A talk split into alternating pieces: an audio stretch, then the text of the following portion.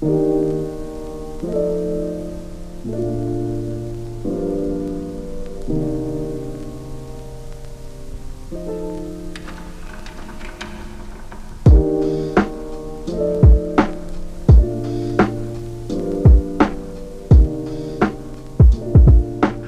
what up, guys? Welcome to the Grey Cave.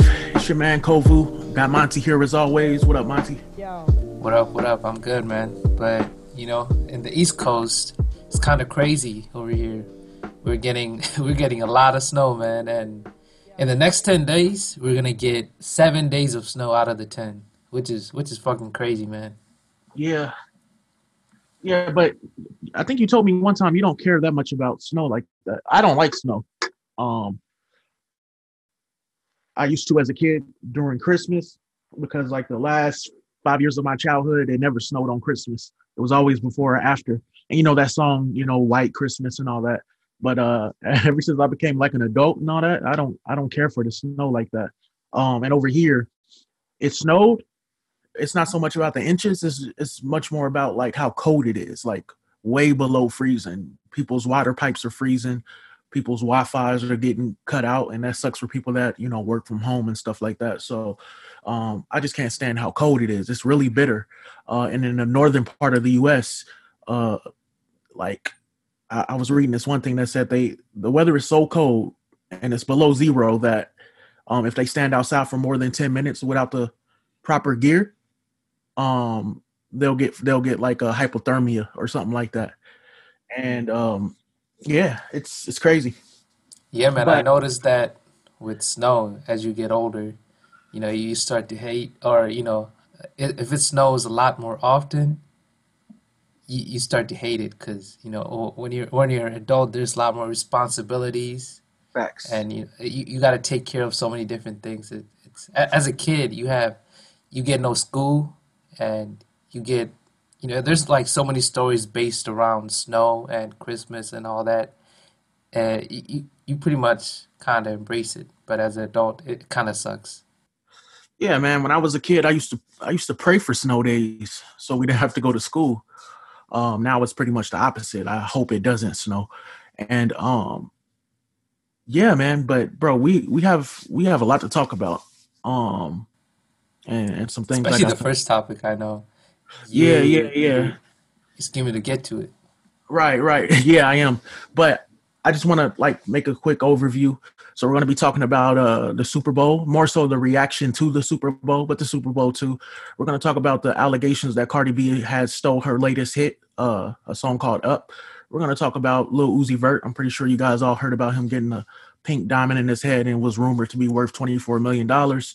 Uh there's conservatives. I, I've been seeing conservatives on YouTube trying to do the rap thing and you know represent that MAGA lifestyle. Uh, then there's a silly rumor about Kodak Black being cloned. I don't have too much to say about that, but it's it it's something that uh, I've seen a lot of. I haven't seen this much rumor or or or skepticism towards uh, somebody being cloned since Gucci Mane got out like four years ago. Uh, and then we're going to talk about how how drugs have changed the way music sounds and um and if it can go back to like that gold what what a lot of people uh, call the golden era and um yeah and then we're just gonna wrap it up with you know a piece of media we've been consuming so starting from the top man uh monty are you an nfl fan Not at all, man. Not at all. Yeah yeah yeah yeah. Now Even even e- e- even though a lot of people they're not fans of NFL, they they might check out the Super Bowl. I- Man, I don't even do that. yeah. Yeah like the super bowl is uh, an american event where like everybody i don't know like for people that don't even like sports they'll take part in the festivity the event the social element of of it. Uh me personally i i'm a casual. I feel like i'm below a casual when it comes to to sports. However uh I'm from Kansas City, and seeing young Patrick Mahomes dominate so much and, and start what could potentially be a, a, a uh, monster of a dynasty. I'm very excited about that. So I keep my eye on the Chiefs. Um, and this Super Bowl was a legendary matchup because it was the young GOAT, you know, Super Bowl champion of last year versus Tom Brady, somebody that's won six rings, somebody that didn't uh, uh, perform well, I guess, when he was playing for the Patriots for that last year uh, somebody that left the Patriots because he didn't like the way uh, the Patriots organization was treating him, and he chose to go to the Buccaneers, and they were known as the Succaneers. Like the year before, I think their their record was like eight and eight. They didn't even make the playoffs. One year of Tom Brady being there, and now they're Super Bowl champion. Uh, uh he's a Super Bowl champion again, and this is the second time that franchise has won won a championship in the whole history of in the NFL. So what Tom Brady did, what I'm what I'm what I want to say is what Tom Brady did was legendary. This is his seventh ring. Monty, this ring makes like he as a player has more rings than any NFL organization. Um, and I was looking at the math, somebody did the math on it, and they said the likelihood of, of, of a player winning seven Super Bowl rings is about as likely as you winning the, the the jackpot, the Powerball, if you bought five or six lottery tickets. Like it's just it's beyond improbable. To say what Tom Brady has done and call it improbable is like a vicious understatement. So I want to make it very clear. I respect what Tom Brady did, uh, uh, has done, and has done again. And before, even before, even if he lost his Super Bowl, he would still be a goat for a making it. With, with one year being a part of what people call the second years, but mainly because he had already won six rings. Tom Brady doesn't have to win nothing for the rest of his life. Uh, he didn't have to win it this year for me to be like, yo, he's the goat, uh, and nobody comes close. Now, I think I think Patrick Mahomes have giant potential, and where my frustration comes from is uh, seeing all the bandwagon fans. So suddenly, because the Buccaneers did dominate us, there, there's factors that play into it, but the bottom line is the Buccaneers was was a better team that night, um, and seeing people seeing so many people turn on Patrick Mahomes. There's articles, there's takes on ESPN like, oh, Patrick Mahomes will probably never make it to a Super Bowl again, or Patrick Mahomes isn't, you know, the, the guy we thought he was. Uh, uh, just a lot of bullshit ass takes, bro. Um, it's hey man, that's what it, happens when you get to the top, you know. And oh yeah, it, it, it is, it is, it is. But it only becomes personal when you when you care about the person that's being turned on. But I want to make it clear though, Monty. A I think they said this is the first Super Bowl where a, a team like played at home. So the Super Bowl was held in Tampa Bay, and Tampa Bay Buccaneers were obviously in the Super Bowl. The refs were biased as hell. Um, you know, just from my casual perspective, and a lot of people that consume football 24 7, they said, man, those refs are tripping. Like the refs were like calling bullshit calls um, all night long. I also want to say that we didn't have like our, offensive line, we had a lot of injured first string players and Monty first string players are the best players on the team. So we had backup second string, third string players like all over our team. Uh, um, in, in football in the NFL, Monty, there's the head coach, but then there's like the the the other coaches, like assistant coach, the defensive coach, the offensive line co- uh, coach, uh, spe- you know, specialized coaches.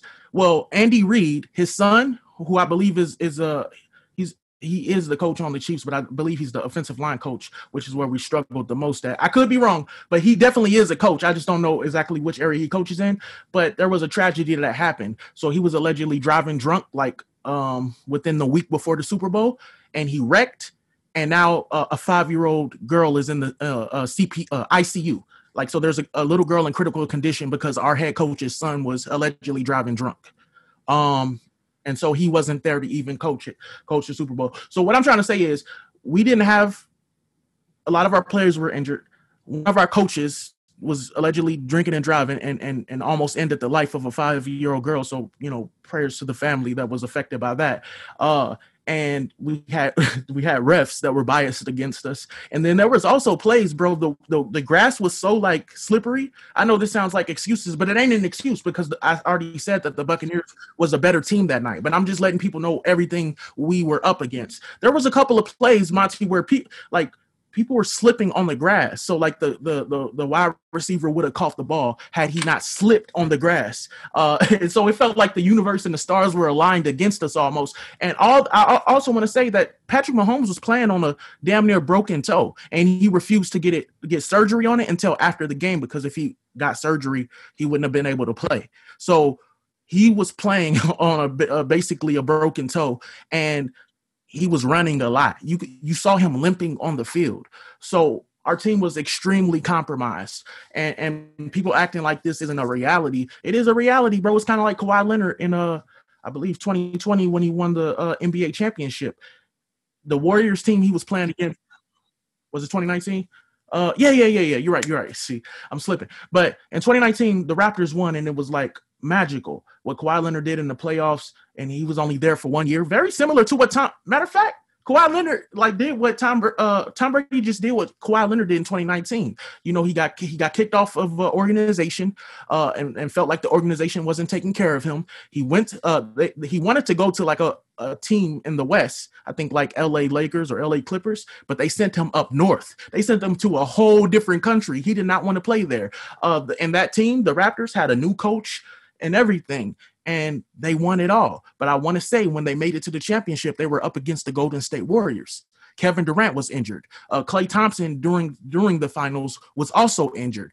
Uh, so Steph Curry had to basically, as a star, play by himself against the, against Kawhi Leonard, and it was still very competitive. So what I'm saying is, it's broadly accepted to like you celebrate what Kawhi Leonard did, but he did not win against a Warriors team that was fully healthy. Tom Brady did not win against the Chiefs team that was fully healthy. So that that that's what I'm saying. But again, what Tom Brady did was very special. The Buccaneers defense was tearing our ass up all night. Uh, this is the first game I believe that Patrick Mahomes, Patrick Mahomes didn't score a single touchdown. All of our points, the nine points that we scored, was due to field field goal kicks, which are worth three points. And um, yeah, I was yeah, looking man, at the score, and it looked yeah. very one sided. Yeah, and a lot of people predicted that it would be the other way around because we have the highest offense, like we have the best offense in the in the league, generally speaking. But our offensive line was not strong, bro. So the de- defense kept penetrating the line, and you have Patrick Mahomes literally fucking uh, walking on a broken toe, running on a broken toe because nobody was able to get open. It was hard to watch, bro. But Patrick Mahomes is still a GOAT. He still won the championship last year. And the year before that, his first year in the NFL, he went all the way to the AFC game, which he did. He lost to Tom Brady then as well. But that was it's widely accepted there, there was some faulty, a faulty call in that. And in overtime, he wasn't able to get the ball because the coin flipped and they gave it to the Buccaneers. And they and then the Buccaneers won. So um yeah, man, Patrick Mahomes is still very young, still very much a goat. Uh, people like to shit on teams that lo- lose in the Super Bowl, but not mention what it took to get to the Super Bowl.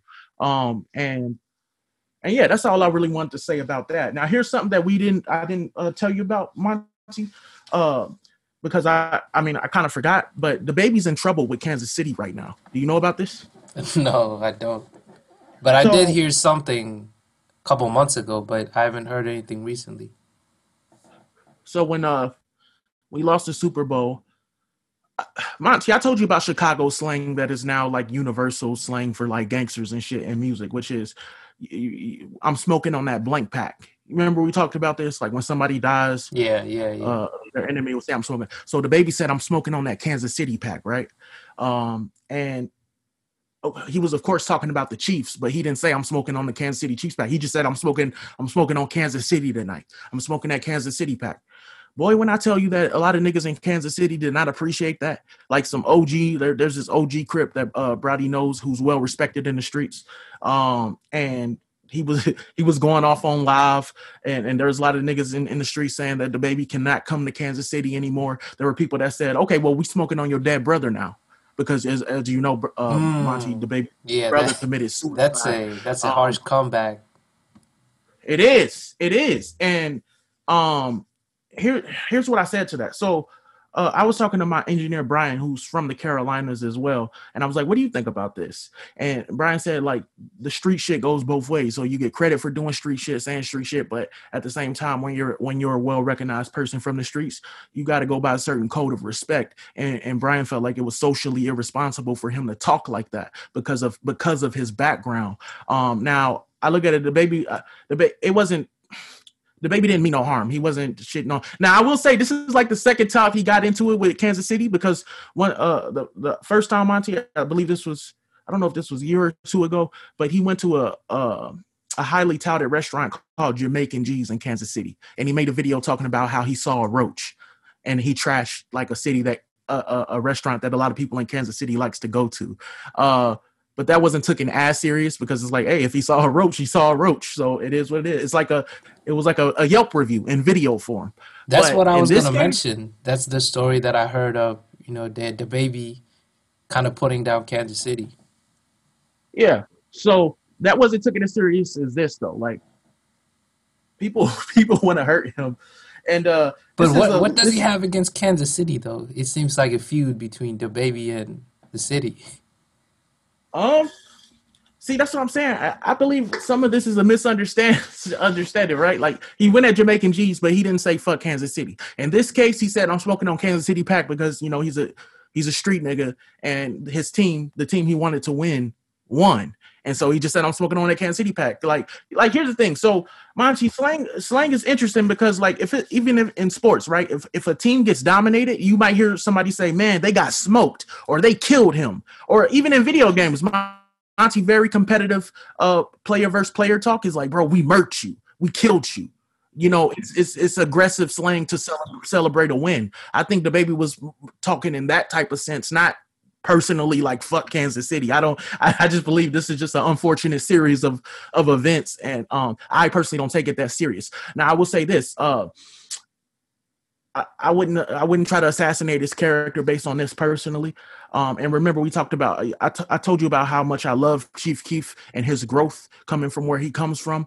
But Chief Keef got in, in trouble and he did something that was a lot more quote unquote egregious than what DaBaby did. The ba- you know, Chief Keef performed in New Jersey. Somebody tried to take his chain, so then he made one of his biggest hits called Faneto, and he said, "quote I'm riding through New York, finna go and shoot New Jersey up.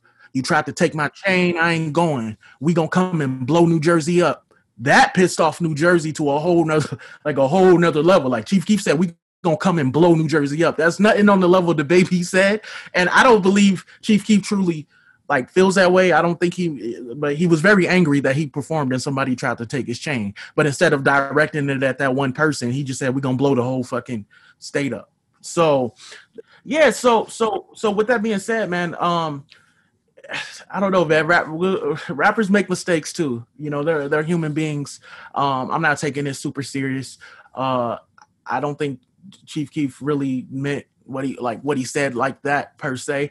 Um, he was just very angry, and uh, sometimes rappers speak on emotion. In Chief Keef's case, he was angry that somebody tried to take his chain. In DaBaby's case, he was just super excited and wanted to express that excitement by putting down Kansas City Chiefs.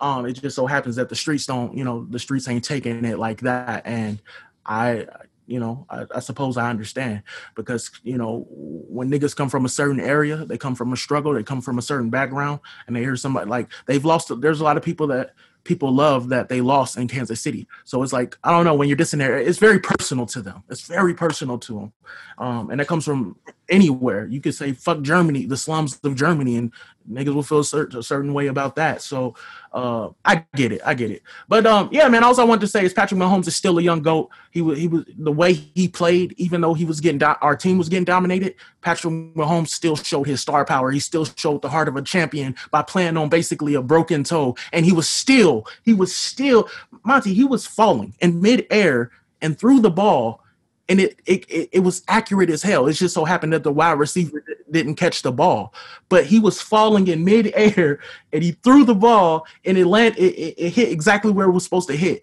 Like like there's some people that there's some quarterbacks that c- couldn't do what Patrick Mahomes did, falling on their feet with wide open. You know, so so he's very special, man. Very very special. He definitely deserves that five hundred million dollar contract. Um, and yeah, I'm yeah, he still made a lot of money, man. Win or lose, he made yeah, a lot yeah, of money. Yeah. Yeah, but so, uh, but but on a side note, though, going back just uh, just a little bit NFL talk, I know all the talk is about Tom Brady, and uh, would you say he's he's he's the Michael Jordan of NFL, or even because a couple years ago, I know Peyton Manning was was the talk of the town because uh, mm-hmm. he was dominating with the Patriots, I believe. Yep. Yeah, one of the only quarterbacks I believe to beat him in the Super Bowl or something like that. Um, so who, who's who's who's the best though, when it comes to the NFL just overall? Tom Brady's the greatest of all time. It's not even really a debate. But I'll say this: um, there there was talk like, is he the greatest athlete ever? First off, Tom Brady's not even like athletic like that. He'll tell you he's not the greatest quote unquote athlete. But if we're talking greatest champion, we're talking. But but that's the thing, Monty. Like because they're talking globally. Like the conversation was, is Tom Brady the greatest like competitor in sports we've ever seen globally, right? And I think you might be able to make that argument if we're talking American sports, Monty. But like, I could, I, I couldn't say that with with a pure heart That's a tough without discussion. That's a tough Yeah, discussion because bro. Soccer is way bigger, or football, as the world calls it, is way bigger than NFL football, right? Or American Yeah. football. well, not Uh, even just popularity though. Uh, you gotta Mm-hmm. you gotta look at the how each of the sports are so different than each other. So it's very hard to measure which is Yeah, the best. yeah. I was gonna get into that. I was gonna get into that. It will take a gigantic, multiple scientific studies of to to try to like boil down which which sport is the most difficult, and therefore which sport you know has the most dominant champion, and and that champion being better than all the other ones. But sports are so different, bro. Boxing, you know, combat sports, uh, so- soccer, football, uh, uh, Even gaming. I, I don't. Even gaming in a way. yeah, well, well, yeah, yeah, yeah. I, I think that's the thing about esports. Like, I respect esports. Don't get me wrong. Uh, the hand-eye coordination that it requires, the the 14-hour days training on one single map, and all that. That that I get that gets a lot of respect from me. But you're going to have a hard time convincing somebody that physically exerts themselves that what they do is the same. Like I, I put esports. that's in a- true. I put esports in a different category because the f- level of physical exertion, like here's somebody that's overweight and obese can be dominant at a video game, but they couldn't that that skill couldn't translate on football fields and basketball and all of that, right? Whereas like LeBron James, he's dominant in basketball, but he has the physical prowess to be dominant in football if he put his skills into that. Or maybe soccer if his stamina and, and, and, and endurance is you know that high which lebron james is the most in, uh, uh, durable superstar we've ever seen. Like he's 36 years old and he's hardly ever gotten injured in his career.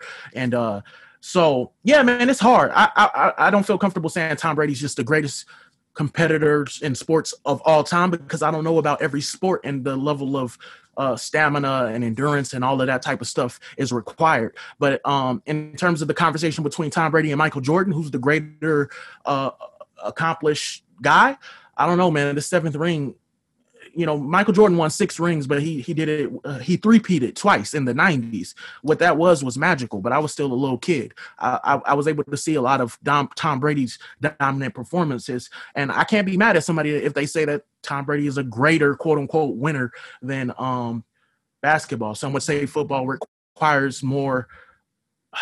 I don't want to say skill, but everything has to go right, right? Like with basketball, it's a it's an individual superstar sport. And football, your offensive line, your defensive line, your kicker, everybody has to be like on one accord. So I think it, it I don't know, it requires more uh, team effort to consistently win in football. Whereas in basketball, you got Michael Jordan on your team, you have a hell of a shot at winning. So, So is there a chance Tom Brady could get his seventh ring, or is he is he looking to retire pretty soon? no, he just got his seventh ring. Uh, I think. Oh no, he- damn, he's just not- got it. Yeah, yeah. That this was his seventh ring. Uh, but his eighth ring, um, no, he wants to play next year. I think he wants to play until his body, his 43 year old, 44, 45 year old body says, I, I can't handle this no more. Yeah, man. So- 40, 40 is pushing it, especially at a physical sport such as you know football, Football. American football. Yeah, man. Yeah. So, um, yeah, he he wants he signed a two year contract with with the Buccaneers, and he just did his first one. So, um, we're gonna I guess revisit this next year. You know, he might retire next year after the season, or might not. But he still has that fire in his eyes, bro. So I couldn't I wouldn't be surprised if he wants to play for another five years. You know, um, he just has that mentality. So, yeah, man. Hey, man, Congratulations. with the with the technology and a lot of the body mod- modifications going on, it might it might happen. A lot of players who are older, they might they might get to you know line uh, make their make their career even longer than it is. So yeah, who knows, but, but the, the, who knows, right? But the the rules would have to be reevaluated because things like body modifications and certain substances to help people are often banned. So, you know, if I say open it up, man. Open it all up. Just go crazy. Yeah, but like I don't know, man. It, there's something about sports that inspires people that are like everyday people to know, like, man, a natural person did that. A person did that naturally, um, just with hard work and dedication. Like, there's something magical about that. Whereas if you start letting in uh, steroids uh, and and all that, it, it gets kind of wonky. However, I will say, if everybody took steroids or whatever, if you allowed that, you probably have more spectacle and and dynamic performances. No, not probably. You would. You would see more like Barry Bonds. Barry Bonds hit all those home runs, but he used steroids. But it was some of the most exciting. Uh, uh, it was one of the most exciting eras of baseball ever. It just so happens he was, che- you know, cheating as far as the rules go. So I do wonder, like, you know, what if they're let's say another league pops up pops up that allows just no holds barred. Everybody can Hey, use XFL whatever. almost did that shit, you know. Oh yeah, XFL was such a disaster twice. But they, they Um, almost made a comeback last year, but with COVID, they had to shut down, man. Yeah, yeah. It is what it is, man. Vince, McMahon is still rich as hell. He still has wrestling. I don't feel bad. Um, but okay, yeah. Con- congrats to Tom Brady and shout out to Patrick Mahomes. No, this is not a sports podcast. I am absolutely very much a casual. I just try to call it how how I see it with these you know eyes or whatever.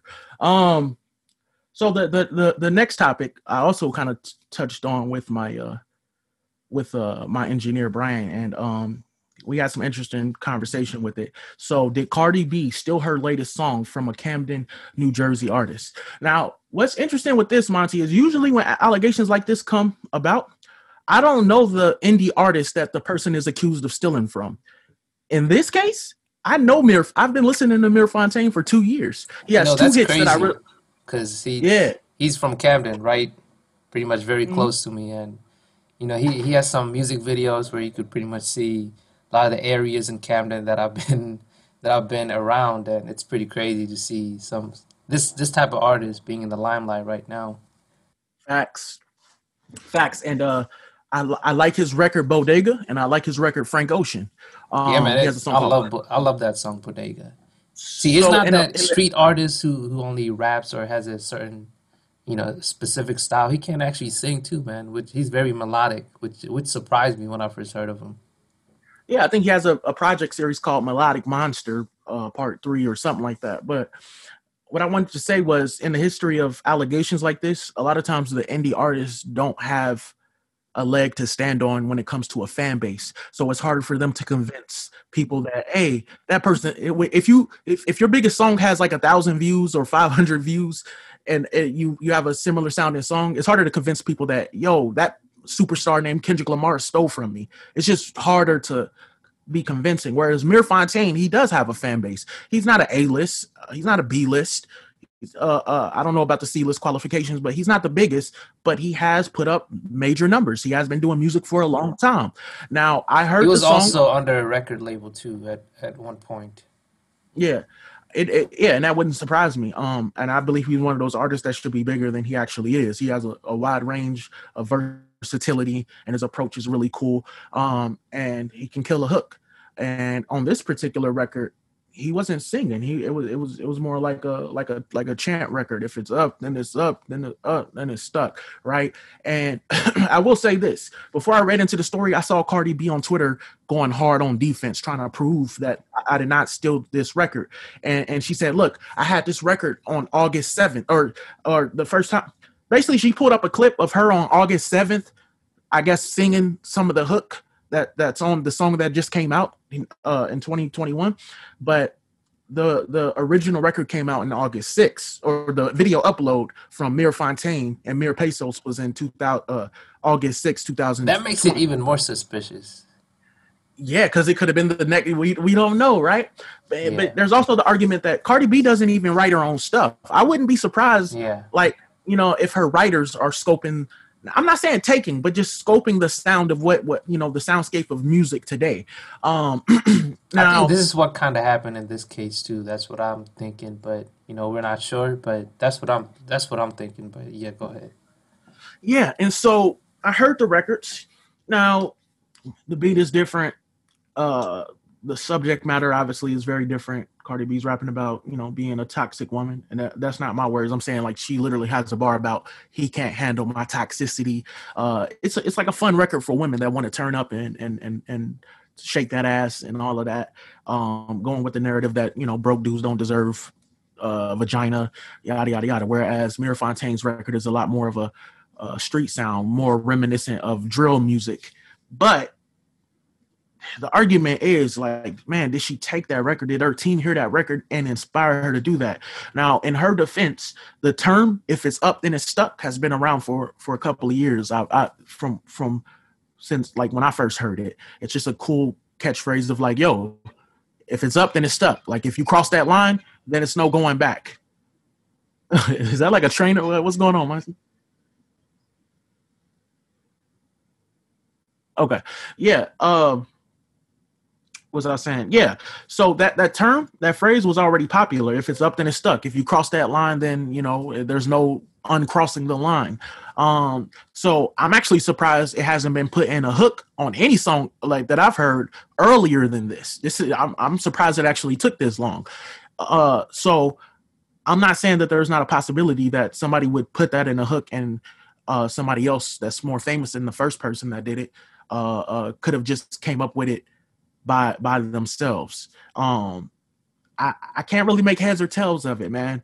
But one thing I will say is that people in the industry does have do have eyes, um, and or uh, eyes and ears on on things that that are going on in the music scene. So if she did do it or if her team did get quote unquote inspired, let's use the word inspired by Mir Fontane, it, it, wouldn't surprise me at all. Now, one thing I don't like is that a lot of Cardi B's fans, from what I hear, attacked Mir Fontane and Mir Pesos.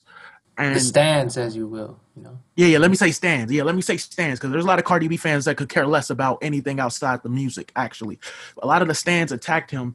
Now, so when I went to the record, I will say it's doing good numbers, and I'm happy to to report that the dislike bar isn't killing the likes. Like like yeah. there isn't a, a greater dislikes than, than likes on the song. Uh, and there were people in the comments of that song not only like feeling more empowered and commenting about like how much they respect Mir Fontane. Yeah, they're like, get your money. yeah, yeah, and the views are skyrocketing or whatever. Um, but yeah, man, it's it's um it's interesting. Now, I wanted to make a broader conversation about it. Like, somebody tried to do this with Kendrick Lamar one year, I think in 2017, around the Damn era. I don't know if it was the Humble record or the Element record, but there was something similar. But it that guy really didn't have a leg to stand on. Like he didn't he didn't have I don't believe he had like a, a strong fan base at all. I, I think the likelihood of Kendrick or TDE hearing that record is like exceedingly low, uh, unless they know somebody that knows somebody that did the record. But uh, I, I, uh, most of the time when I hear these allegations and I juxtapose the records and hear the main artist record and then the indie artist record, uh, I come away with saying mm, there's not enough here. Like one bar of similarity, that's not enough. Using one word in the chorus that an indie artist used before before the main artist it's not enough. Um, the subject matter is usually vastly different. The production is usually vastly different and, and that's what i usually come away with. Now i will say that there's a guy named um i believe it's pronounced jase haley j-a-s-e-h-a-l-e-y and that case with childish gambino was the most convincing I've ever seen when it came to the allegations of somebody potentially taking an indie artist stuff and making a big hit out of it. So if you guys don't know, uh, Donald Glover, aka Childish Gambino, made a huge record called "This Is America." And catch you slipping. Uh, that whole that whole thing in the video, very masterful. I really like that record. Uh, and the, it's one of those songs where you got to see the video to get the full impact. Uh, and the, the message, you know, kind of like Ch- Childish Gambino's approach was kind of like uh, chill, nothing super lyrical, miracle. Uh, in fact, there was a lot of chaos in the video in the background, but I think it was saying that we focus on the bullshit, the dances, things that that that aren't really important. Uh, but Jase Haley had a song three years prior to This Is America, and the subject matter, the the beat switch up, it it sounded very similar, like more similar than it usually does when when allegations uh, come out and that one is the most convincing one because it was similar on a production level subject matter level certain lines or whatever. But i'll say this it was different enough to me. Like gambino's approach and jase's approach was different because jase was lyrically attacking uh, uh, the subject you know subject matter was police brutality and and this and that. But the cadence the flow the, the subject matter uh it, it was very similar bro. And uh uh to give a little history on it uh, Fam Rothstein from Gambino's team responded to the allegations and claims that This Is America had, uh, was stolen. And basically, he said, "Hold on, hold on," because I'm on, I'm on Reddit. So there's a quote that says, "The internet is a place of no consequences. I hate that every Toronto academics white blogger can say something that's gospel and y'all take it. This song is three years old, and we have Pro Tools Pro Tools files to prove it. But fuck you and your moms and your future fetuses. Stay blessed." so this was allegedly from um yeah, this is that that was a guy uh, from Gambino's team responding to that accusation. So very, you know, very hostile, very much like fuck y'all, yada yada yada. Uh, Jase commented on the matter himself, no animosity. He says he just wishes he could have gotten a, a, shot at it at least. Uh, so I will say how Jase handled it. Um, as an indie artist, like it, eh, there's nothing worthy of hate. And him saying all he wanted was a shout out. That, that was the cool way to go about it. Now, as much yeah, as I had response from yeah, Gambino's team doesn't make him look that good, especially especially the the response that the artist had. You know. Yeah, exactly, exactly, and and that's the thing, right? Imagine, imagine if that was true. Like, imagine if Jase was taken from right, like his idea, like the, the song three years later comes out and it's the biggest hit in the industry, and all you really wanted would have wanted was a shout out, but instead somebody from Gambino's team is saying, you know, you know, I hate the internet, blah blah blah. Fuck you and your fetuses. Um, that can hurt you. You know, like a lot of times we talked about this before, Monty. Like when it's a huge a, a, person on YouTube or or in any field of entertainment that has a huge fan base versus like somebody with a small fan base, like it's the person with a small fan base, even if they're quote unquote in the right, is very vulnerable. And so a lot of times it really isn't fair, especially if I mean, imagine if the world is like, ah, no, that's fake. He didn't take your song. You're just being a hater. You're just being thirsty. You're just being that. And that's really not the reality. And so, yeah, man, the internet is like the wild, wild west. But uh, yeah, shout out to Jase Haley. I really do like both versions of the song. I just found it interesting that it did there was a strong similarity and that's the most convincing type of allegation that i've heard with the cardi b and and uh Mir fontane thing um it's kind of i i can't make heads or tails of it but uh, I really like Bear Fontane, and so if this if this pushes his, his, music, you know, if you know if he can go on a run based off this, I would love that to happen. I would it's love. Still, it's still a win win if you look at it, because if if they admit that they took it, he gets a cut out of it. But still, mm-hmm. even even if nothing happens from Cardi's team, he's still getting his name out there from from the articles yeah. that are people writing, all the YouTube videos or people making about it. He's still winning, so you know, shout out to him for making this a big deal, I guess. Yep. Yep, definitely. So there's that. Shout out Mir Fontane. Shout out Cardi B. I wish everybody success. Uh now going on to possibly the one of the lighter topics. One one of the more like, let me it might not be light, but one of the more unique topics is the Lil Uzi Vert Pink Diamond thing. Um, I'm gonna let you lead off on this, Monty. Man, the first time I saw this, I was like, what the hell is little Uzi Vert doing, man? so apparently he injected himself with the diamond, or not himself. He had he had like expert people, jewelers, uh, jewelers, or how, however you say that word, just you know confiding with him for probably four years. That's what I heard, and apparently almost thirty million dollars behind it to put a fucking pink diamond in the middle of his head. And if you see, there's a photo that's you know that's been going viral with uh, little Uzi Vert bleeding in the middle of his head, and the pink diamond is like right on there. And little Uzi Vert tweeted that if I don't get it taken out the right way, I could die. No, seriously. So, what do you make of this, man? This this shit sounds, this just sounds just very on brand for Little Uzi Vert, but yeah, this is taking it to the next level. Well, first off, I, I want to say that the twenty-four million dollar price tag, like I've heard it range from twenty-four million to two million. Um, million anything for it is like insane, right? Uh, but for dumb shit like this, one of the though, more this I, I don't get it. This is the craziest thing Now, actually, I everybody know I I grew up on Wayne, and uh, Wayne was a rock star. He got tattoos on his face. He was one of the first. This was before the mumble rapper era, and he got permanent diamonds in his mouth. I used to think that was uh, cool. That had a a, a a, a a really cool boss factor to it.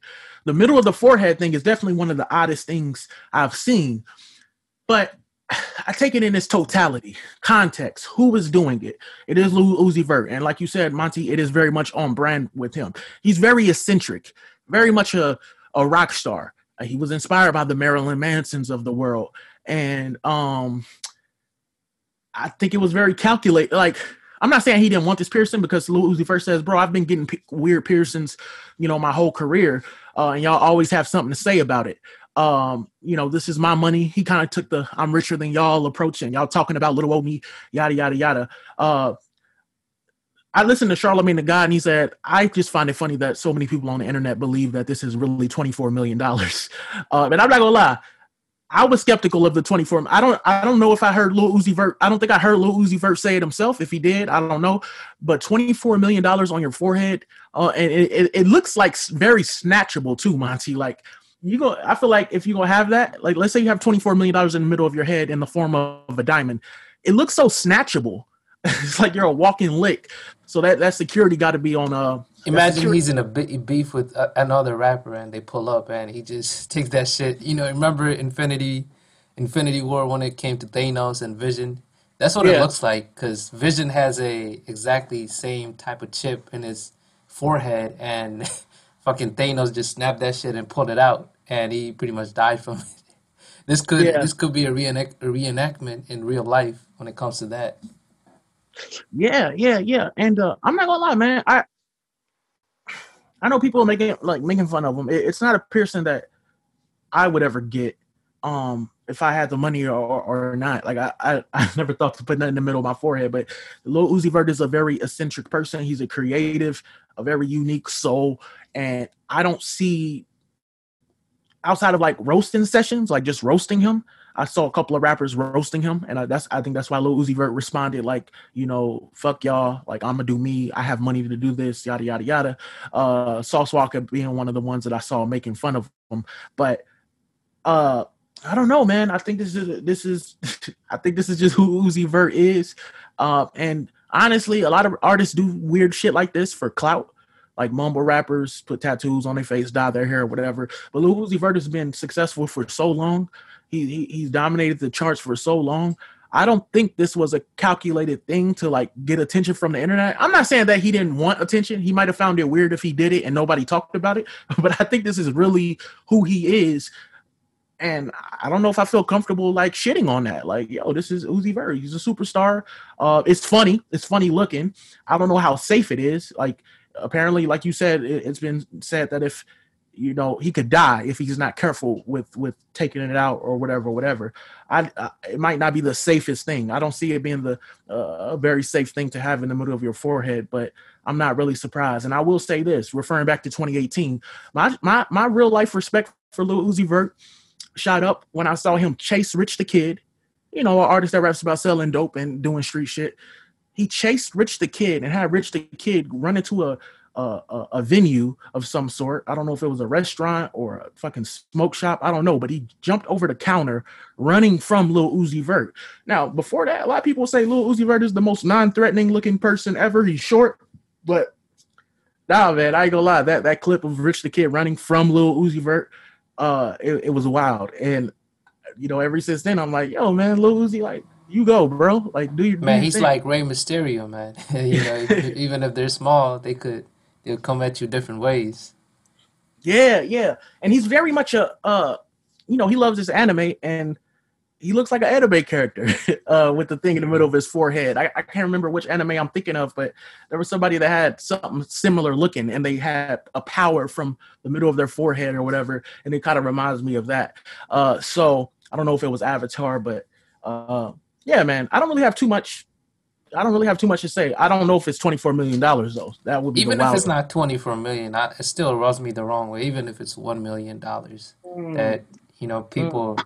when you look at it uh, on the bigger scope of things, he's pretty Yep. much spending money on bullshit where a lot of people are suffering. They can't even they can't even get by on on like you know 10 10k a month and it I mean a 10k a year and you know he's Yeah. spending money on fucking bullshit for 1 million 24 million however it is it's still still rubs me the wrong way seeing this type of shit I, I definitely, I, I very much get that. But that type of take, Monty, pisses a lot of people off because in their mind, it's like, bro, he earned it. Like, like, how, like, who, who are we? Not saying you or me personally, but like, like, who are we as a people to like criticize what he spends his money on if if he particularly own, earned it? Another thing is, who are we to say that at least privately he doesn't put as much money or even more money into like charitable organizations? Because as on on some level, we all buy things that we don't really need, whether it's video games, whether it's a 90 inch flat screen TV when we already have like a 30 inch flat screen TV, like on depending on budgets or whatever, we all buy things that, that are is bullshit at the end of the day. He just happened to buy something super extravagant and super quote unquote bullshit. But yeah, Monty, what do you think about that take? The fact that it's not just Lil Uzi Vert that spends money on bullshit that could have went to a starving family. on on him spending money on just this type of stuff Yeah, yeah, but I'm saying the broader thing of like the argument that everybody spends money that on, on stuff that could have went to a starving family. Like like people don't really need 90 inch screen TVs when they already have a 30 inch screen TV. Like could that be a broader c- critique on American the Western society? I guess that kind of puts focus on humanity as a whole, or even more of a. We keep going back to this topic with the you know the capitalistic society where you gotta you pretty much come from the bottom and making money is pretty much the top priority. That's I think that definitely has a motive too. You know, I, I definitely understand now more that you that you kind of brought that up where even even if we're poor, we- we're kind of made to spend money on bullshit, pretty much. And this this he's taking it to the next level because he he probably has millions and millions of dollars just sitting there. So he's like, let me spend on this on this on this thing that I might enjoy.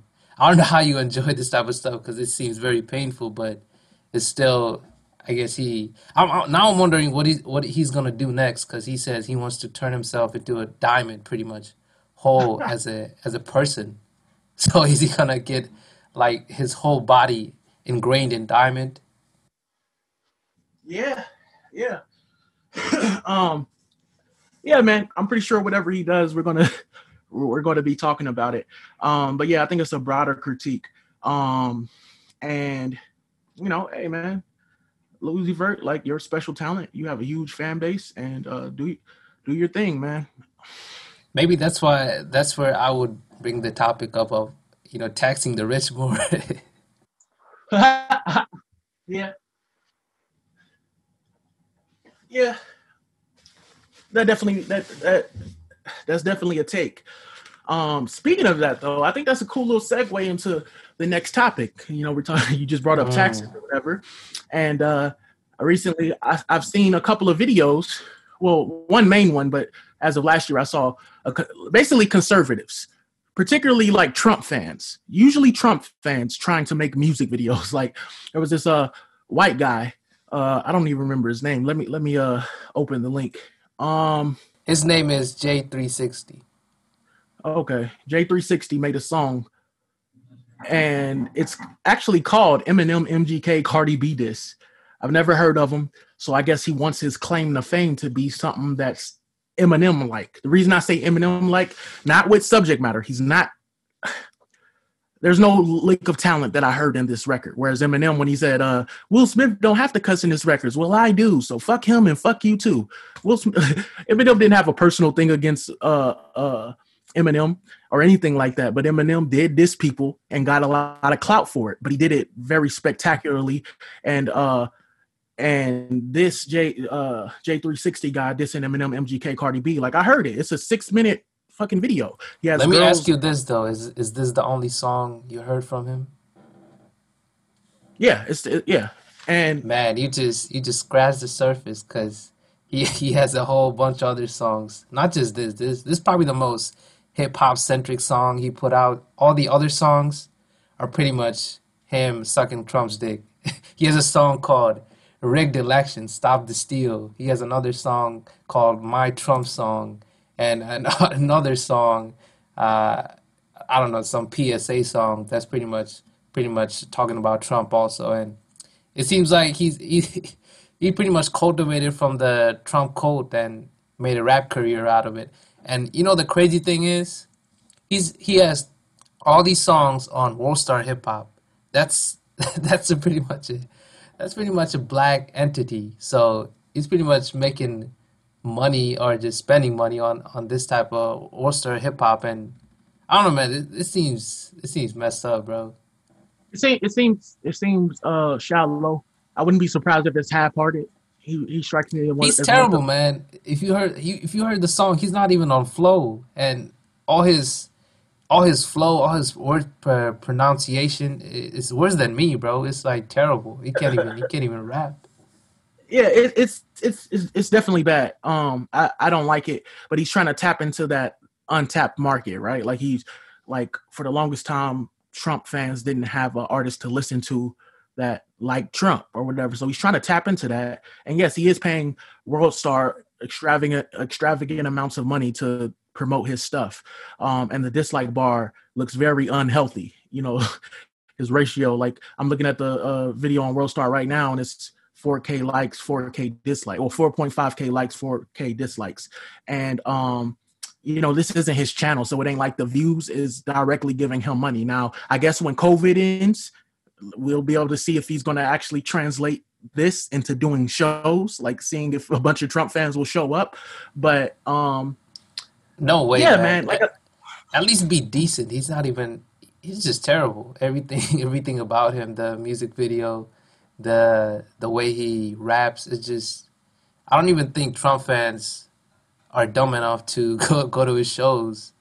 And I don't know, man. It, it seems like a troll almost. That, that's what I was saying. That's why I said I think it's half-hearted. He wouldn't. It wouldn't surprise me if he doesn't even truly believe what he's saying, type of thing. Um, it reminds me of a, a alt right dude named Baked Alaska who suddenly started supporting Bernie Sanders out of uh, out of nowhere when Bernie Sanders started becoming more popular. Like uh, I don't know, man. There's no there's no integrity in this personally. Um, I would even respect it more if I knew for a fact that he truly believed this. Uh, but it doesn't have talent. So even if he did truly believe it, there, there's nothing remarkable about it. There's nothing special. It's not even mediocre. I'm not doing this to hate. Like just objectively, like objectively speaking, almost. I know music is subjective, but I want to say objectively speaking, this is this is trash. Um, and he's he's he's trying to gain clout. Like he would love, bro. Like it would make his day, year, whatever life for one of these people to actually respond to him. And um, I think that would be I wouldn't advise any of these artists to respond to, to him, even though it would like, because it would be one of those situations where it helps him more than hurts him, because more people would know about him if Eminem or MGK or Cardi B would, would diss him back. So, uh, I I seen a lot of people say he looks like Khabib, and he definitely does, man, with the beard, with how he his facial yeah. structure looks. He definitely doesn't even look doesn't even look white to me, and it's it's weird. It is weird, but Khabib and J360 should never even be in the same sentence. Just like, like they're Khabib was one of the most integral uh, pop culture figures that we've ever seen, uh, and J360 seems very shallow, seems very half-hearted, and uh, I guess it was just a broader conversation because there was a black guy uh, that was overweight, I believe. I can't even remember this dude's name, but he was um, he made a promo Trump campaign song.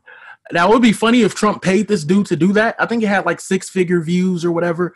Uh, and you know, we do know that the Biden campaign did employ rappers, specifically battle rappers. He, uh, Joe Biden, uh, the campaign at least paid uh, a battle rapper named DNA and a battle rapper named Charlie Clips, and it got really ridiculed in the battle rap community because as we yeah. know that even though Joe Biden got the most votes ever at, uh, you know for a person running for president uh, he's very unpopular especially in battle rap so um, it wouldn't surprise me though that if Trump actually would pay people like this to make music because he likes he likes pop culture appeal he likes celebrity appeal I think that yeah.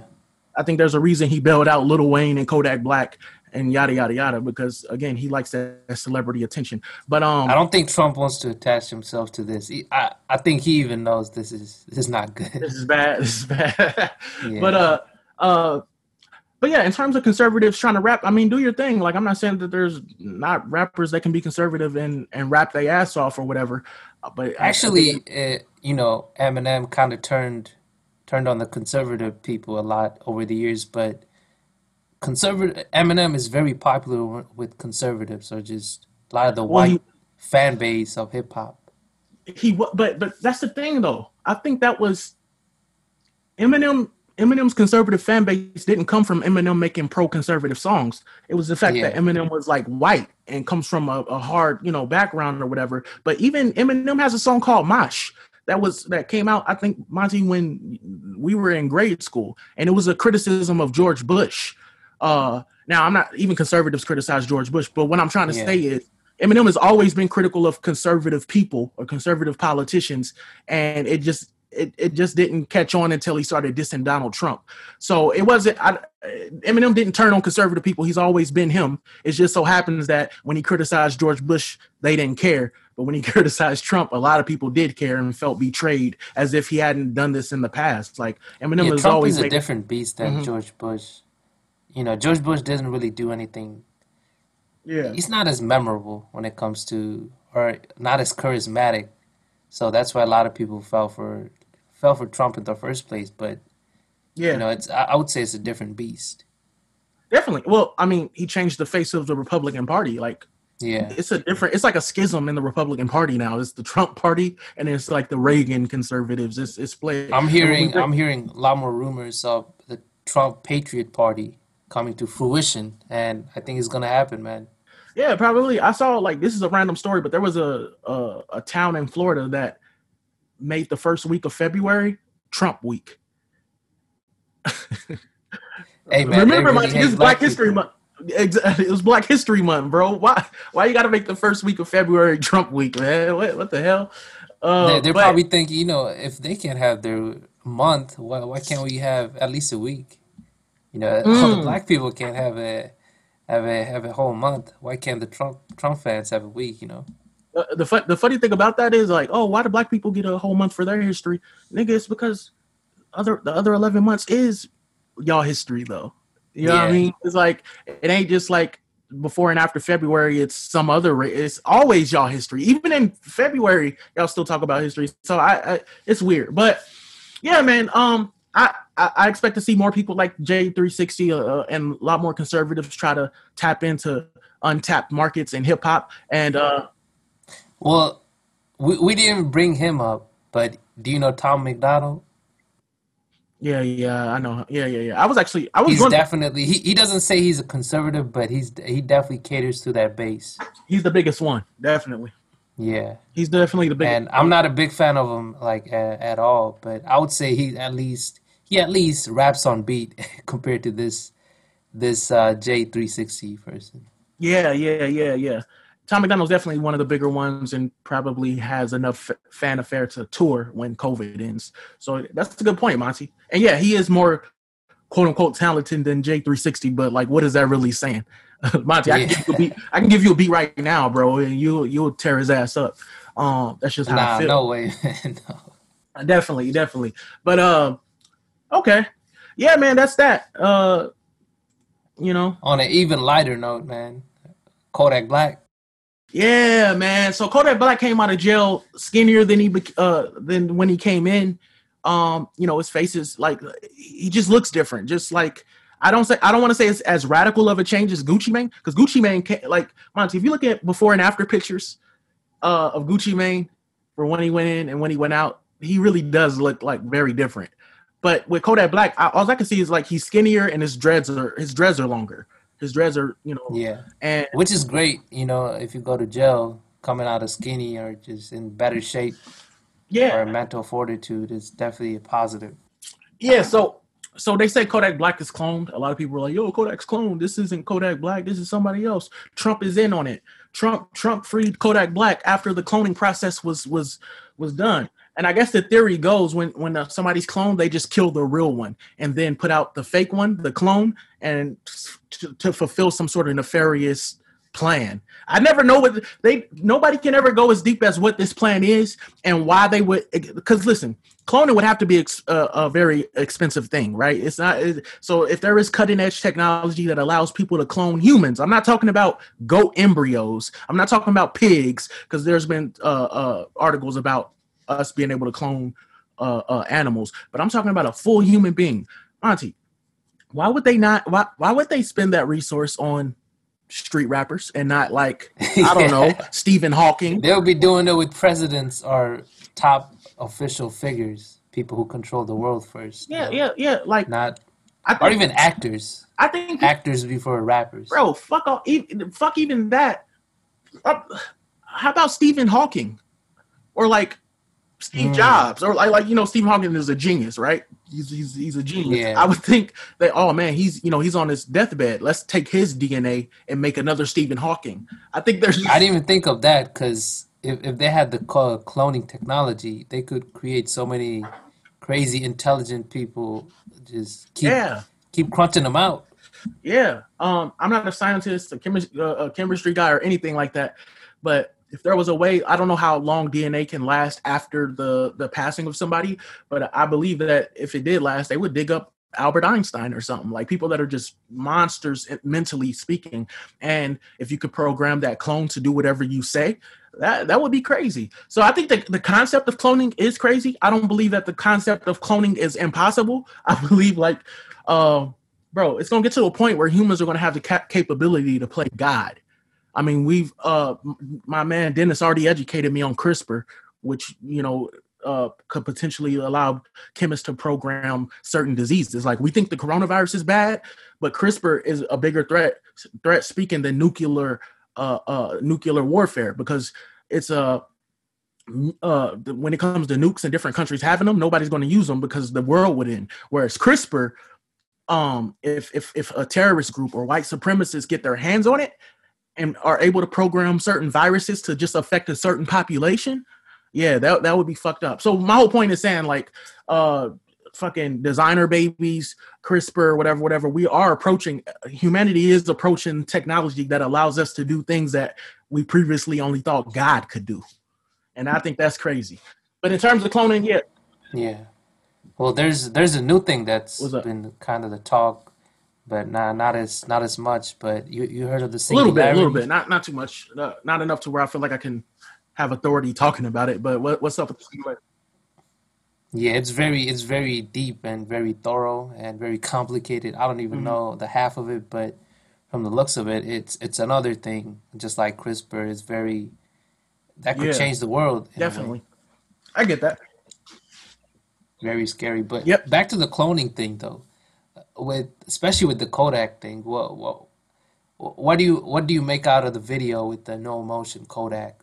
just him showing being very stoic and almost you know they're at a club almost it looks like and they're perform they're pretty much playing a song and he's supposed to quote unquote perform and he's very he sound he looks very depressed emotionless and um, what, what, do you I wouldn't be that? surprised if Kodak Black has suffered uh, trauma and uh, there's this concept called Occam's razor, and it's a scientific and philosophical rule that entities should not be multiplied unnecessarily, which is interpreted as requiring that the simplest of competing theories be preferred to the more complex, or that explanations of unknown phenomena be sought first in terms of known quantities. Uh, putting that in layman terms, because I just you know read the definition.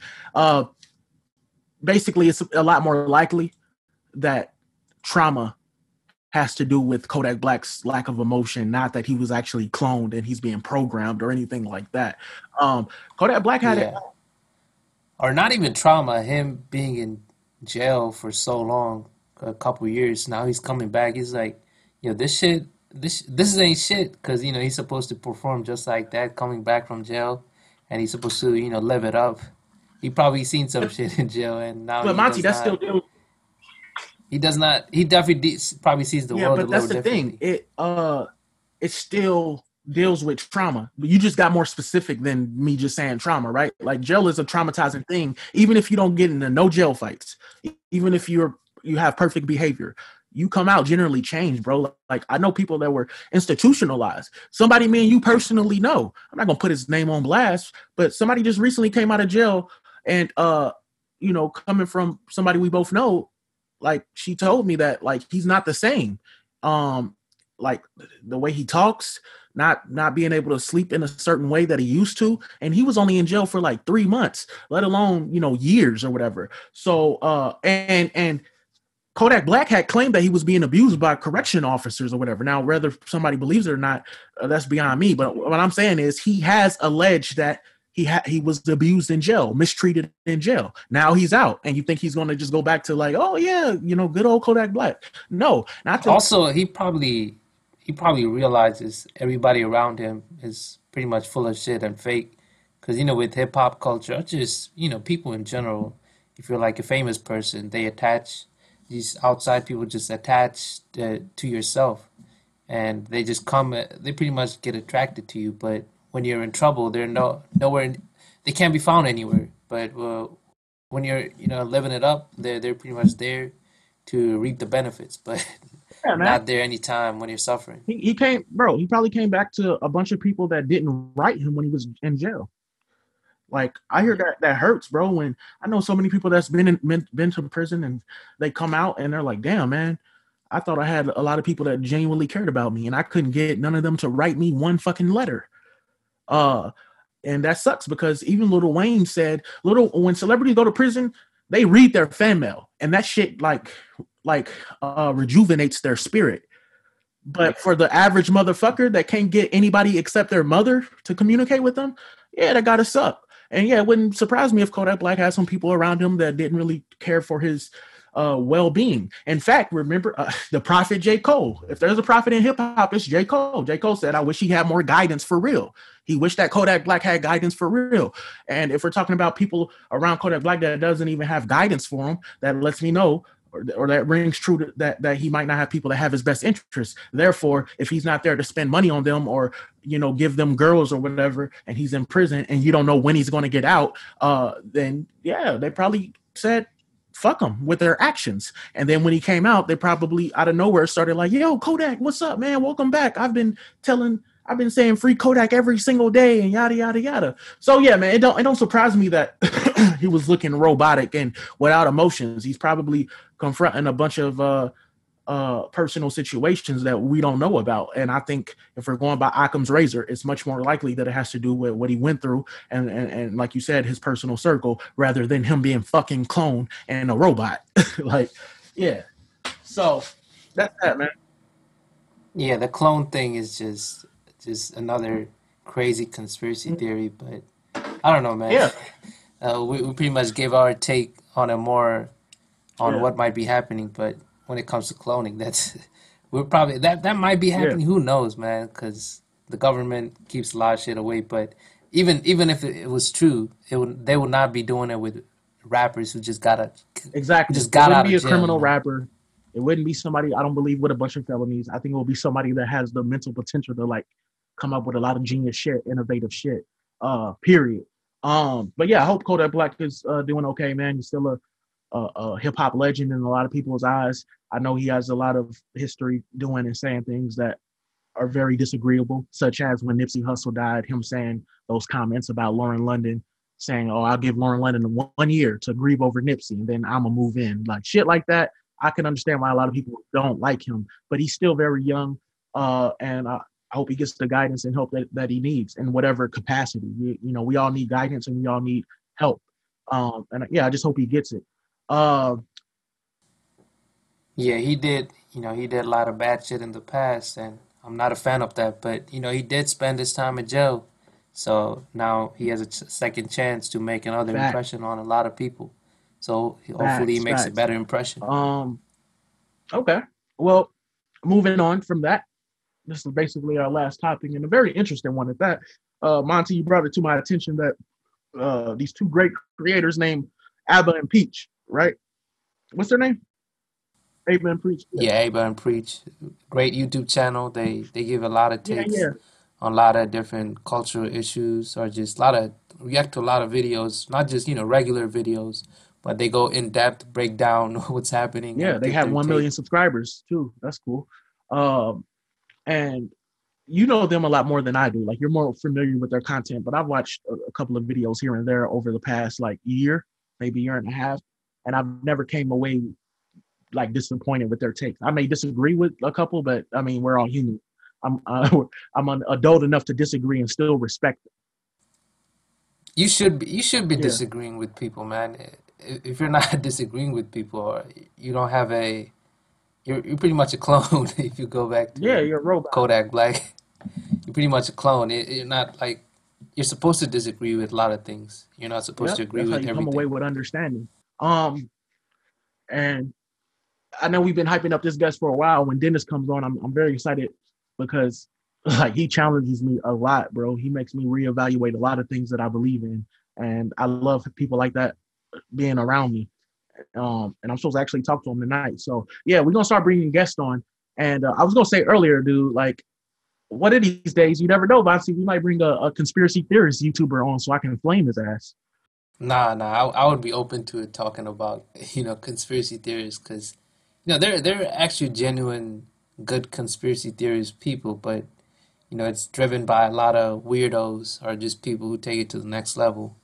Yeah, to be clear, when I say flame his ass, I- I'm saying like respectfully, like competitively speaking. If I were to have a, a, a debate, not like say "fuck you," you ain't shit. Like no, a lot of them are actually smart. You know, a lot of them make like uh, connections with things that in reality might not be as nefarious as they say. But a lot of them really are smart. Jay Z said it best. He said, "Man, if y'all spent half the time, y'all y'all y'all, if y'all spend half the time, y'all spend talking about me being an Illuminati." And put that energy into something else, Yeah. y'all would be millionaires. Y'all would be just success, possibly just as successful as I am. So I just think uh, Hey man, but Jay-Z's forgetting, man. If you're making videos about that, you're still making a lot of money, that is true. making getting a lot of views. So That is true. Jay-Z got played, man. Yeah, yeah, Mark Mark Dice. Then, uh, oh my God, let's not get into Mark Dice. Uh, Anyway, so the the con- the the video though had to do with how substances have changed the way music sounds.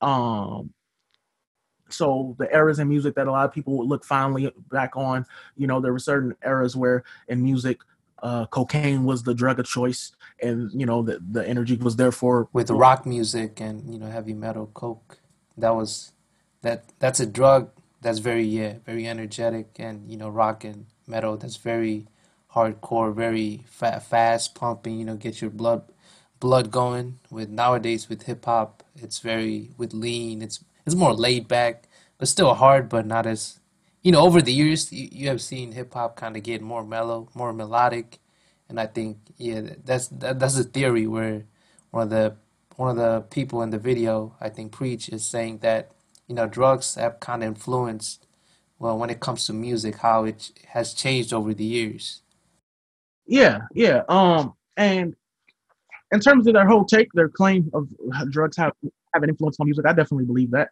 Uh, I think I believe Jimi Hendrix did LSD, and a lot of people say that his music is like psychedelic or whatever. But, um, um, but like yeah, and Wayne has made songs about lean, and they're always slowed up, like very Houston inspired, chopped and screwed. If you guys don't know about that, that's a subgenre of hip hop where they slow down. also weed too nowadays uh, weed is very popular Yeah, but the thing and about weed though, weed is one of those drugs that doesn't have a signature sound. What I mean by that is you can have a, a chill, laid back, slow song, or you can have an energetic song, like because weed is so uh, it's a wide range of indicas and sativas, and depending on yeah. what strain you take, it'll either have you bouncing off the walls, or what a lot of people prefer, indica, where it's just you're locked, you're you don't want to move, you're just eating fucking Cheetos on the couch, a couch potato essentially.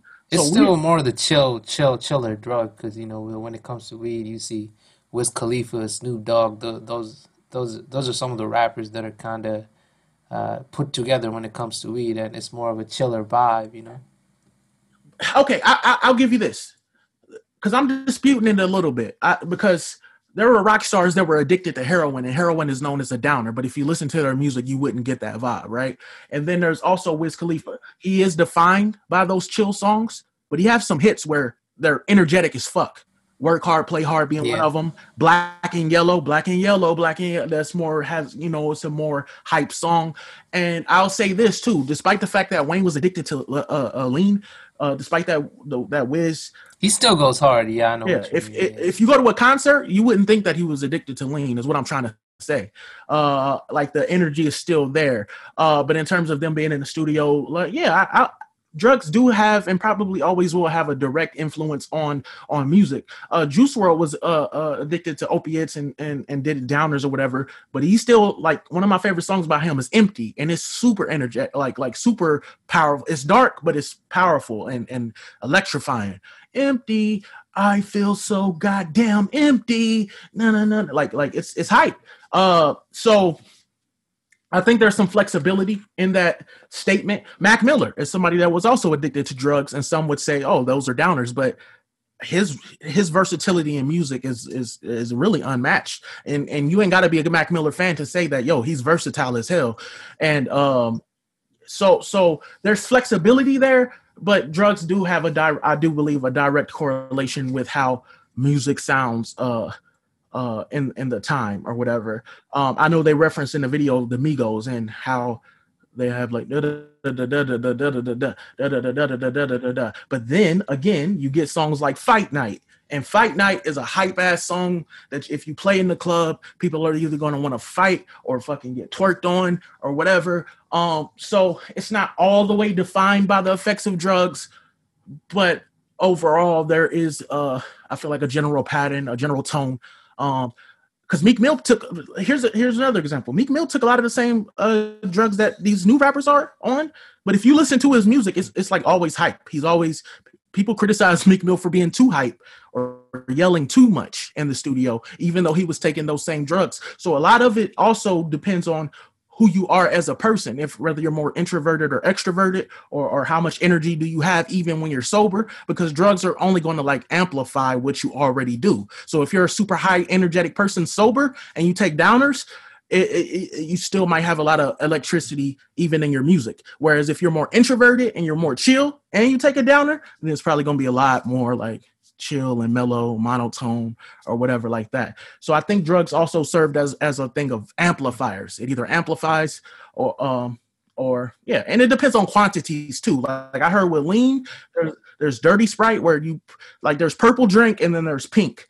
And if you you know if if the drink is pink, if the sprite is pink, that means you poured a little bit of lean in there uh, but you you know still doing your thing. Whereas if the drink is purple, that means you put a lot of lean in there, and of course the quantity is going to define the high, how you act. It's going to have you falling asleep in mid conversation. So quantities, I would say, are important too. It's kind of like alcohol. A lot of people think alcohol is a stimulant when in reality, it's a sneaky, it's a sneaky depressant. So if you drink too much, you, it actually is a downer. But a lot of people, at the quantity that they take, it serves as an amplifier, like it gets them hype and energized. So I think quantities do uh, play a fact a part in that as well. But I, I think it's interesting yeah, drugs are very complicated because it is uh, we're just you know talking about it as a as a substance, but they do come from science if you look at it. So yeah, it, it is it is very complicated. But I kind of open it up, uh, it open it up even more because we're talking about actual substances. But I saw another take that you know we have a substance now, and it's social media, and you know it's not a it's not a drug, quote unquote, but in a way it is a drug, and I think uh, I think that also has a lot to do with how music changed over the years. Because I know I've seen a lot of take that nowadays is it's mostly artists following trends and what's hot right now. And I saw another another take that that's why we don't really see a lot of music that is timeless nowadays because you know we still have our Kendrick Lamar's or J Cole, but on a on a wider aspect, we don't really have music that we might go back and listen to over the years when it comes to a lot of the mainstream artists. And do you think that's true? Because do you think we'll be listening to people like Uzi Vert or you know to Twenty One Savage or Post Malone even? Do you think uh, nowadays are we gonna be listening to you know with the mainstream scene today? You think it's yeah. timeless as is it really timeless as you know previous generations where we're going to be listening to you know decades and decades to come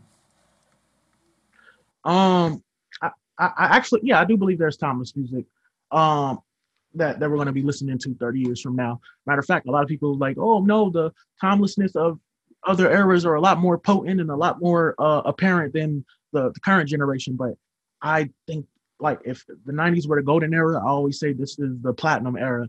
And uh yeah, bro, I, I really do. I, I genuinely do believe in 10, 20, 30 years, the music will be just as timeless just by the sheer amount of it. You might have to dig a little bit deeper, uh, but nah, man, I, I do believe that. And what people also fail to mention, Monty, is we look at the history with with rose tinted glasses, you know, nostalgia and stuff like that. But in in those eras, Vince Vince Staples talked about this. In those eras that people swear is like the greatest era, they had a lot of bullshit music too.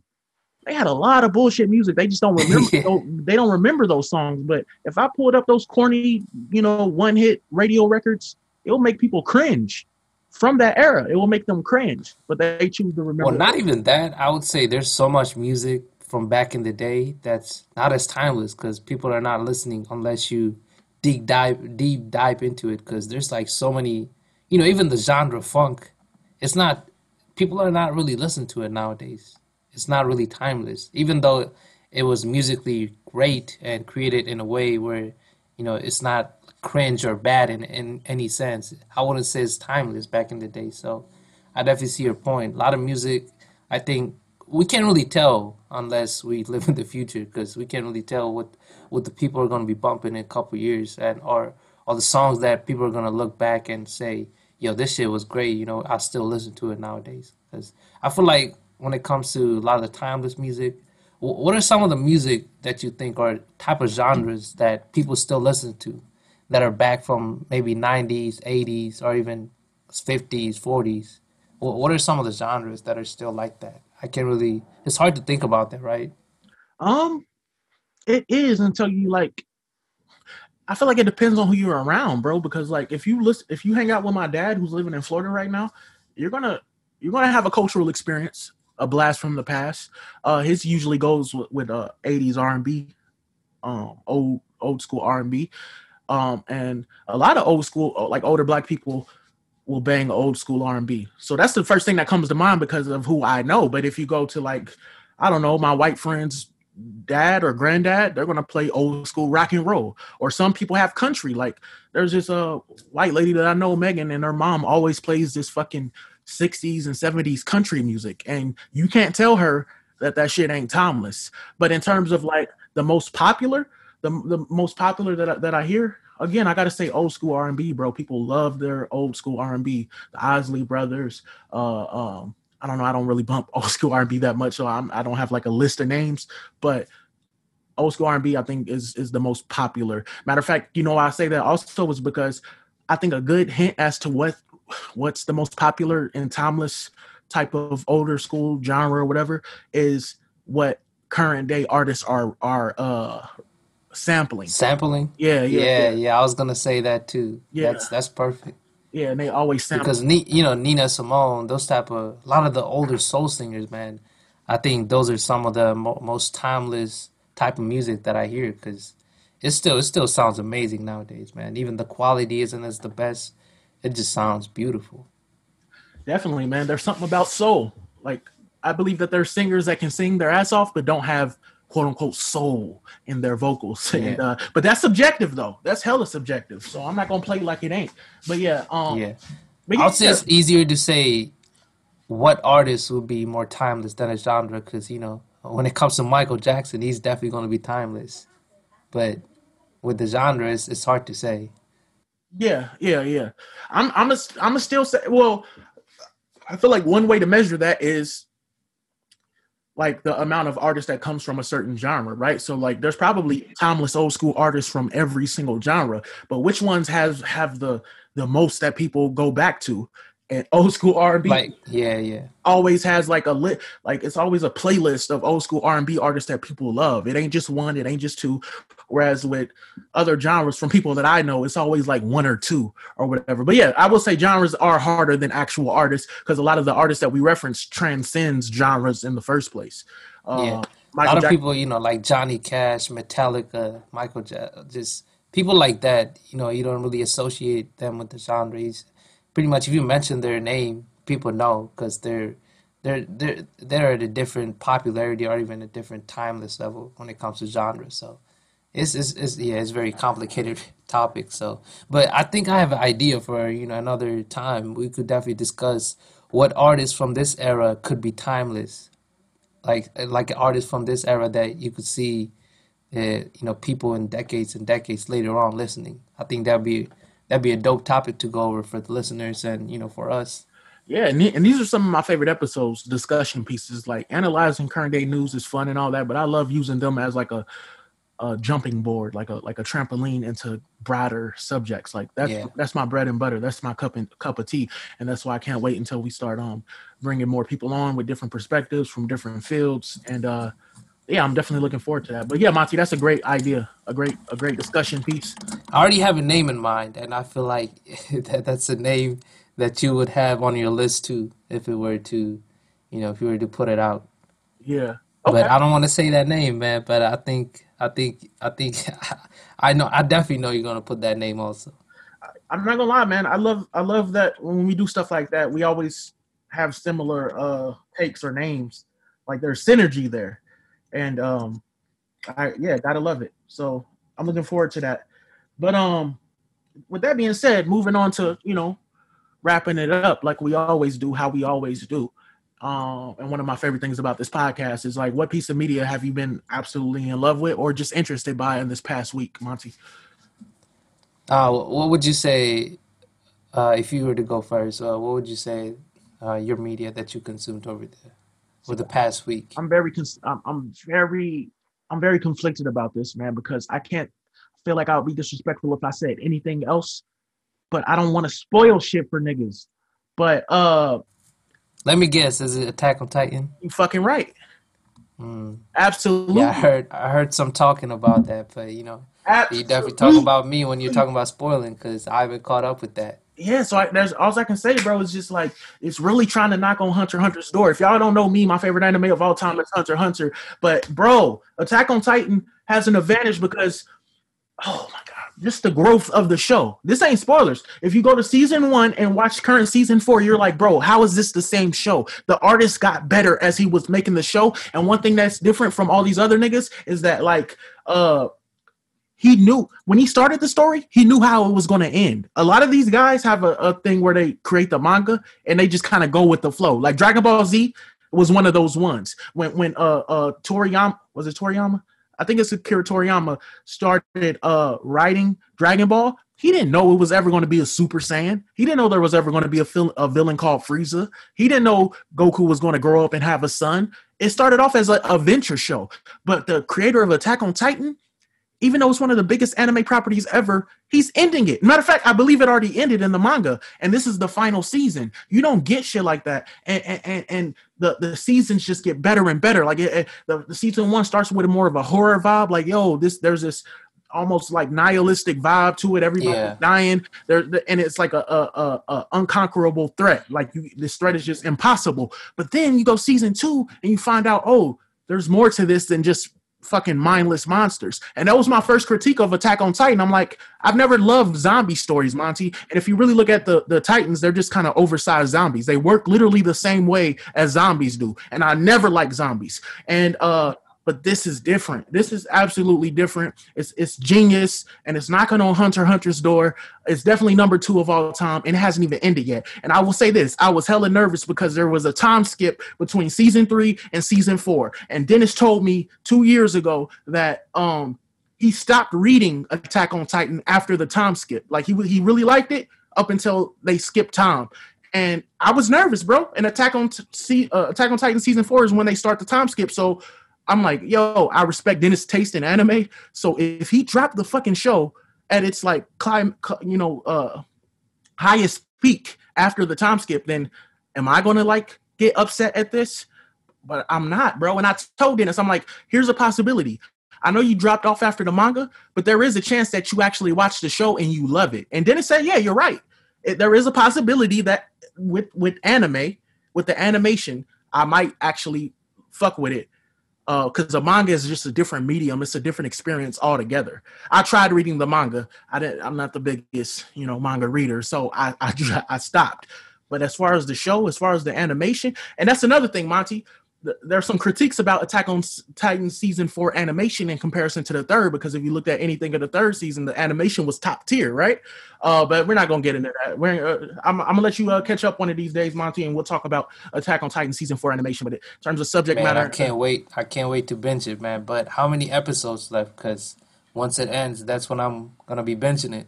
Well, that, that's that's that's the that's the idea. Uh, it's Attack on Titan. Attack on Titan seasons have kind of been confusing because the first season was 24 episodes, the second season was 12 episodes, the third season was 24 episodes, but it was split into part one and part two. And I believe this will probably be a part one. So season four, part one might end at 12 episodes. Right now, they're on episode nine. I think the next episode will be episode 10 and then they might do a second part or monty i could be wrong you can go all the way to 24 episodes but so yeah, you're probably looking at like 15 episodes left, 16 episodes left. So I might have to do it once they wrap up the first half of the season because it seems like it's too hype, man, and I don't want anything spoiled because you know sometimes when you wait so long, things get uh, tend to get spoiled, especially Bro, for like such got, a big show as Attack on Titan.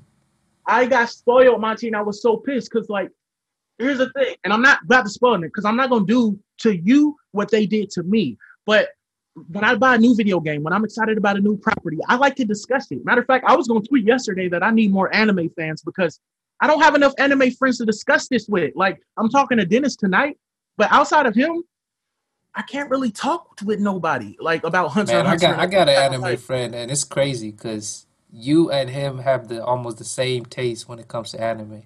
His favorite anime is, uh, you know, Hunter Hunter and Hunter is definitely on there. Uh, also, Berserk is on there, and okay. now he's t- living it. Uh, he's talking about Attack on Titan, how good it is, and also a lot of other animes. I, am probably, uh, you know, probably missing a lot of the names of some of the animes he's talking about, but he definitely has the same taste as you, and you might have to talk to him, man. Bro, one of the biggest things about Game of Thrones season eight, whether you liked it or hated it, or just sees any season, was the fact that you had to wait a week. Like, like I know Monty, like you're the type to like wait until the whole thing's done, but a big part of it is like theorizing of what's going to happen next, right? Like, like and discussing it with somebody. Like, imagine loving Game of Thrones, but you're the only person that you know that likes it. So it's like, bro, this is so great, but I have nothing to. Dis- I can't discuss characters that I love or hate with anybody, and that's kind of how I feel right now outside of Dennis. So I'm gonna start tweeting, hey I, I am trying to have anime discussions with, with people that are really that really love this shit like I do. Um, you should definitely go on Reddit, man. Reddit is where the, all the people are discussing. They have like almost tens of thousands of comments just talking, just discussing everything. Right, right. I get. I mean, great. I'm big. I love Reddit. Uh, like Reddit is cool. Like I, I'm more of like a watcher, not typer when I go to Reddit. But I like long form conversation. I'm not really a typer. You know, you know that, Monty. You know that about me. Yeah. yeah but uh, I, I, think I think it's an invaluable resource, though. I think it's really cool to see the back and forths or, or and stuff like that. So. Yeah, man. But yeah, Attack on Titan 4, that's all I got to say. Enough said. One of the greatest shows of all time. Blah, blah, blah, blah, blah. All right, your turn. Yeah, speaking of that, though, like talking about shows that just come out when something big happens, that I feel that because especially now, you know, with uh, MCU, the Marvel Universe, they have a show going on right now on Disney Plus. Is the WandaVision so, show where they have it's it's like a huge show that almost every episode something big happens. But you know, this show was different because a lot of people thought it wasn't gonna be as big or they're not gonna reveal or expand on the universe uh, when it comes to this show because it's more of a smaller show instead of a a lot of the movies that we get with the MCU. With WandaVision though, and with the latest episode, I was gonna binge it too, man. I was gonna wait it out, but you know sometimes uh, something big happens, and I, I actually thank thankfully I haven't got spoiled, but a lot of people are hyping it up, so I was like, you know what, let me catch up, see what's going on. And this episode was crazy, where I can't spoil it either, man, because it's gonna spoil. It's like a big thing that they that they reveal that pretty much changes how you look at the universe and what's to come in the future because they're introducing something that a lot of fans kind of want, but they don't really think is going to happen. And they kind of did that with uh, this episode on episode five of WandaVision. And I can't really spoil it, man, but it's so good if you're, if, if you're into the MCU, the Marvel Universe. And uh, the, the reveal pretty much shook up the universe and just got people talking to what's to come. And and I'm looking forward to what's to come. But that's actually not what I'm gonna the the topic that I was gonna talk about because it's something different. And I saw this movie on Netflix. It's called The Forest of Love. It's a Japanese movie, and it's made by a director who's known to make a lot of weird type movies. And man, I, I didn't know what I was getting myself into. Because have you ever watched a movie or a show or just anything fictional that you think, man, this cannot be, this cannot happen in real life. This is so ridiculous. This is so unbelievable. Have you ever seen anything like that? Um, so ridiculous, so unbelievable. Uh, yeah, yeah, yeah. A couple of times. It it, ta- it takes a lot though. I got high standards. Man, this is definitely it. This that this that type of movie where it's like, bro, these characters are so fucking stupid. This cannot be real.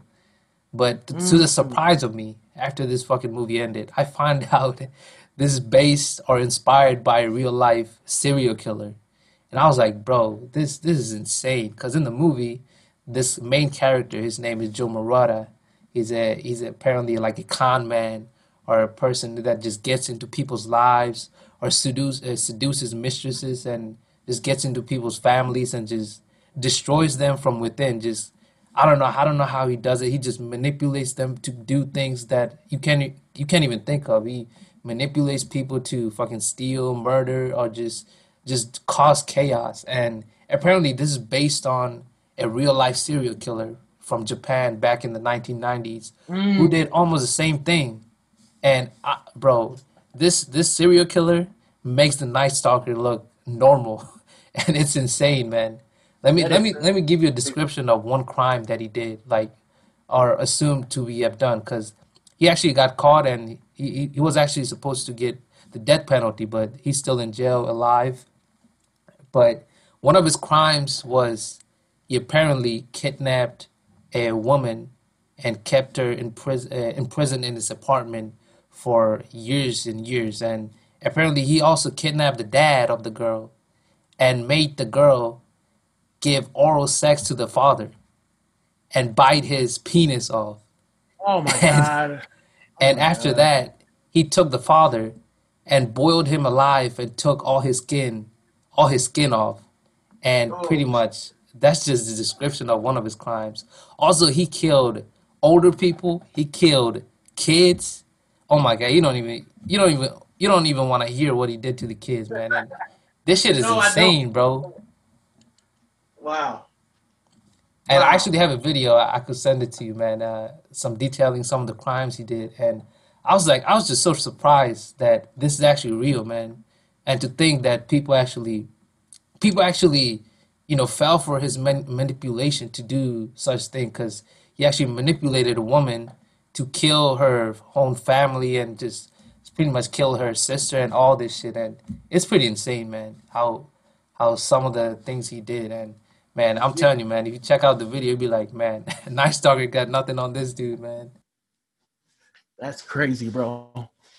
Some somebody that can make fucking the Night Stalker look like a church mouse. That's wild.